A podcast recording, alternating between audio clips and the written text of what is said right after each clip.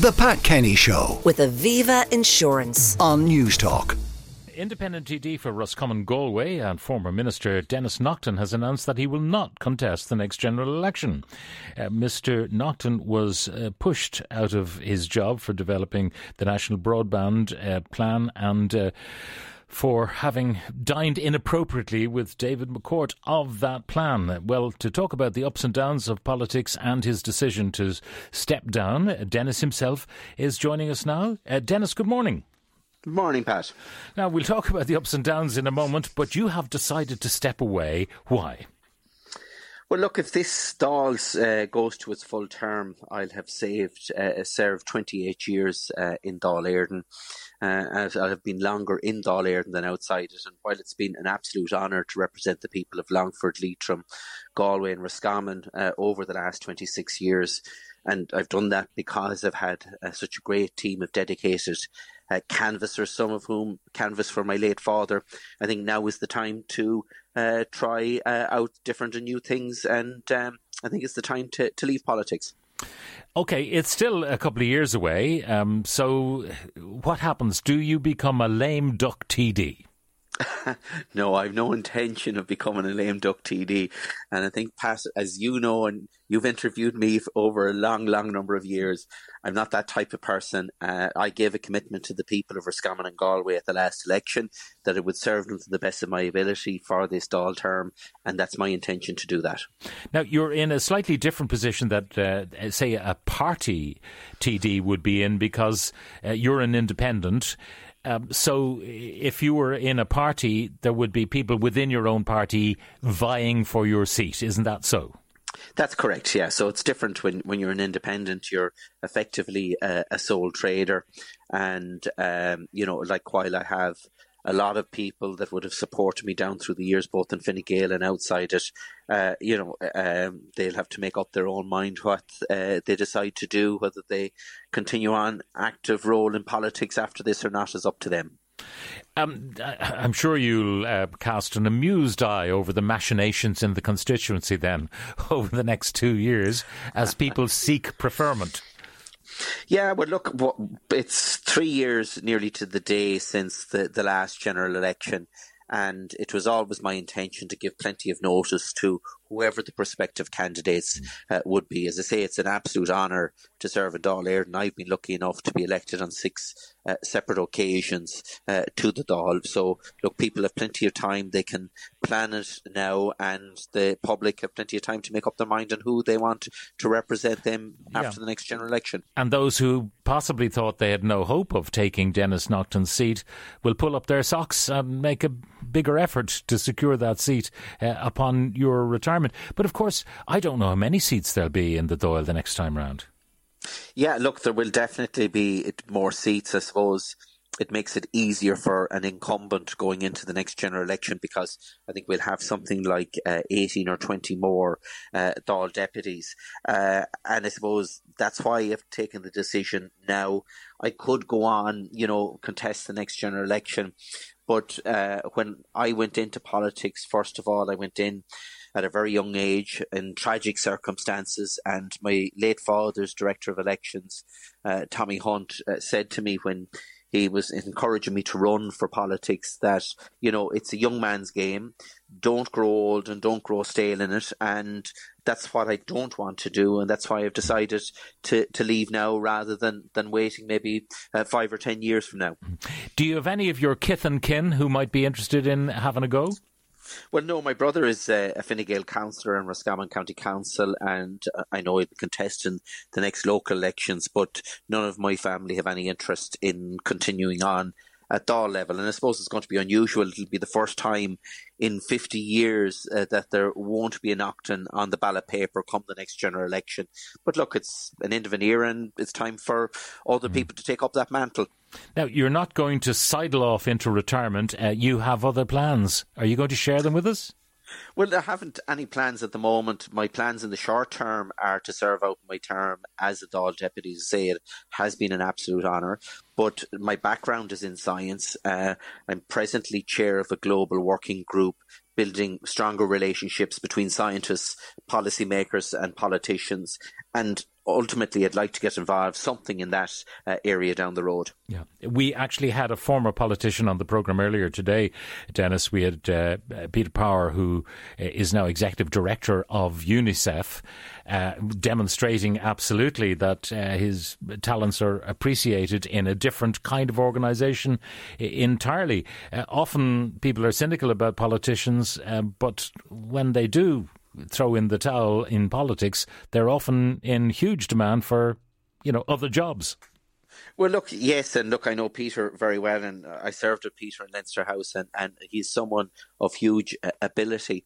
And, you know, from talking to colleagues that have left uh, Leinster House over the last 20 years or so, a lot of them have said, look, that, you know, they gave, it gave them a new lease of life. But I did see firsthand after the last election a, a lot of people in very difficult circumstances, I suppose, in general anyone that was out of work at that time uh, found themselves, you know, in a position that they couldn't get employment, and politicians were no di- different uh, at that particular uh, point in time. So, look, there are ups and downs inside and outside uh, of politics. But look, I've given it a good innings. It will be 28 years, and I think it's time for a change at this stage. Now, uh, the, the question of your ups and downs, I mean, you uh, stepped away from the Fine Gael party because of your stance on Roscommon Hospital.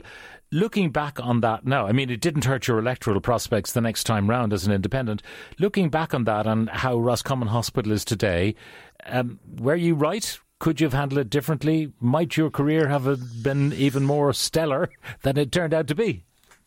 Well, look, uh, there's absolutely no doubt about it. I think I probably would have had a different career in politics if uh, the issue in relation to Roscommon Hospital hadn't happened, you know. And from a, on a personal level, look, I took a hit uh, as a result of that, but I didn't step away. And people tend to forget this. It was Fine Gael and Labour that stepped away from the commitments they'd given. James Reilly gave a written commitment to the people in relation to the A and E at Roscommon on the cusp of the general election. Enda Kenny stood in the square uh, in Roscommon uh, during the election campaign. Uh, Eamon Gilmore came to the constituency and gave similar commitments in relation to the hospital. But within a few weeks of going into government, all three had turned their back on that commitment. I didn't and I couldn't, and I wasn't prepared to say one thing before the election and do something immediately mm. after the election. Um, but you know, as it turned out for Roscommon Hospital, how do you feel today? I mean, is it doing the job that they decided it should do at that time, and is it doing it well?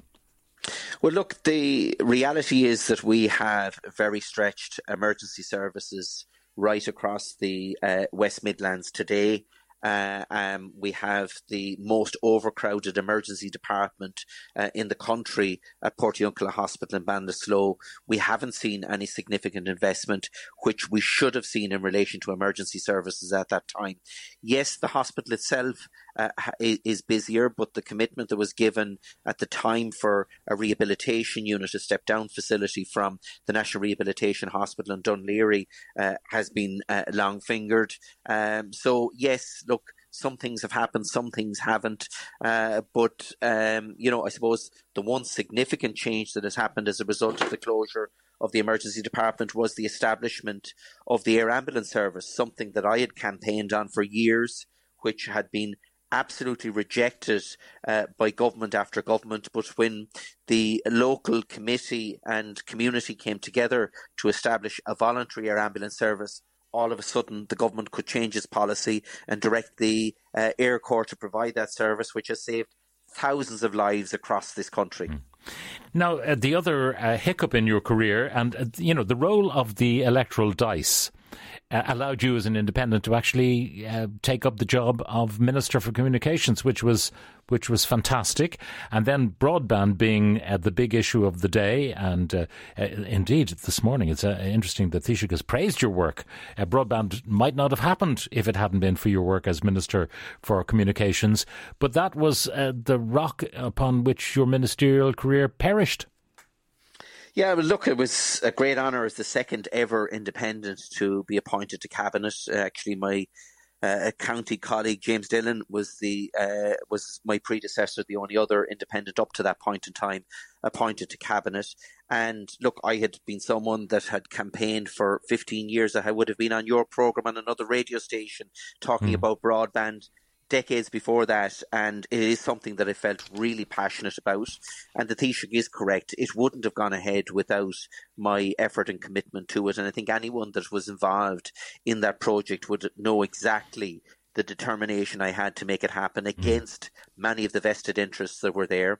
And yeah, look, hindsight is a great thing. Would have approached things differently looking back on it now. But look, the reality is this is happening. We will be the first country in the world, the only country in the world to bring fibre optic cable to every single home in what is the most, one of the most dispersed rural countries in Europe mm. anyway.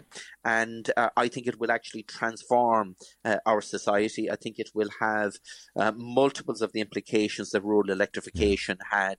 And it will provide equal opportunities to everyone, regardless of where you live, to access services. Mm. Did you ever get an apology from David McCourt saying, look, I'm sorry. I, you know, I didn't think it through. Uh, invited a minister for dinner. We didn't talk about any material matters, but that doesn't matter.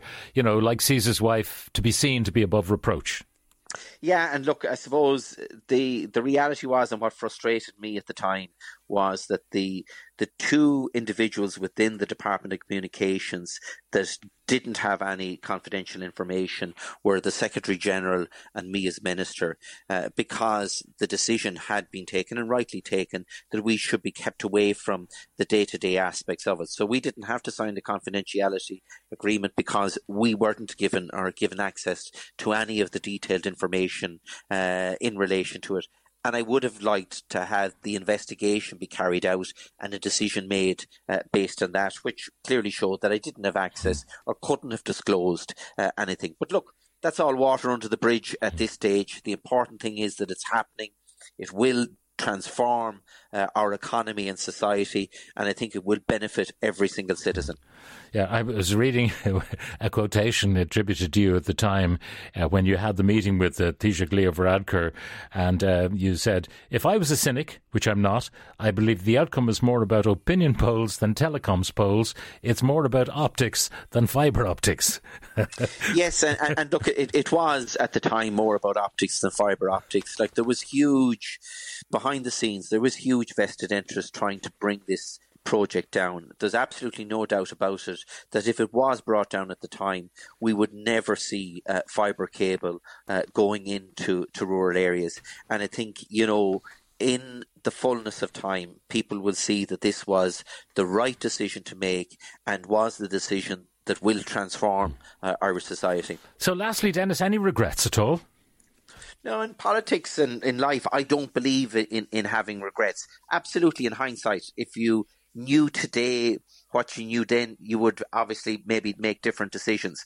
But look, the way I looked at any decision I had to make uh, at any particular point in time, I looked at it from the point of view of what was in the best interests of the people that I represented in my constituency uh, and made a judgment call based on that at the time. And when you make decisions like that, you know, there's no need to have regrets because you know you did it for the right uh, reason, even if it was the wrong decision. Well, Denis, uh, thank you very much for joining us on the programme. We wish you all the best of luck in your next adventure outside politics. Uh, and as I say, uh, thank you very much. Enjoy your last two years, uh, which hopefully you can do in a relatively carefree manner. The Pat Kenny Show with Aviva Insurance. Weekdays at 9 a.m. on Newstalk.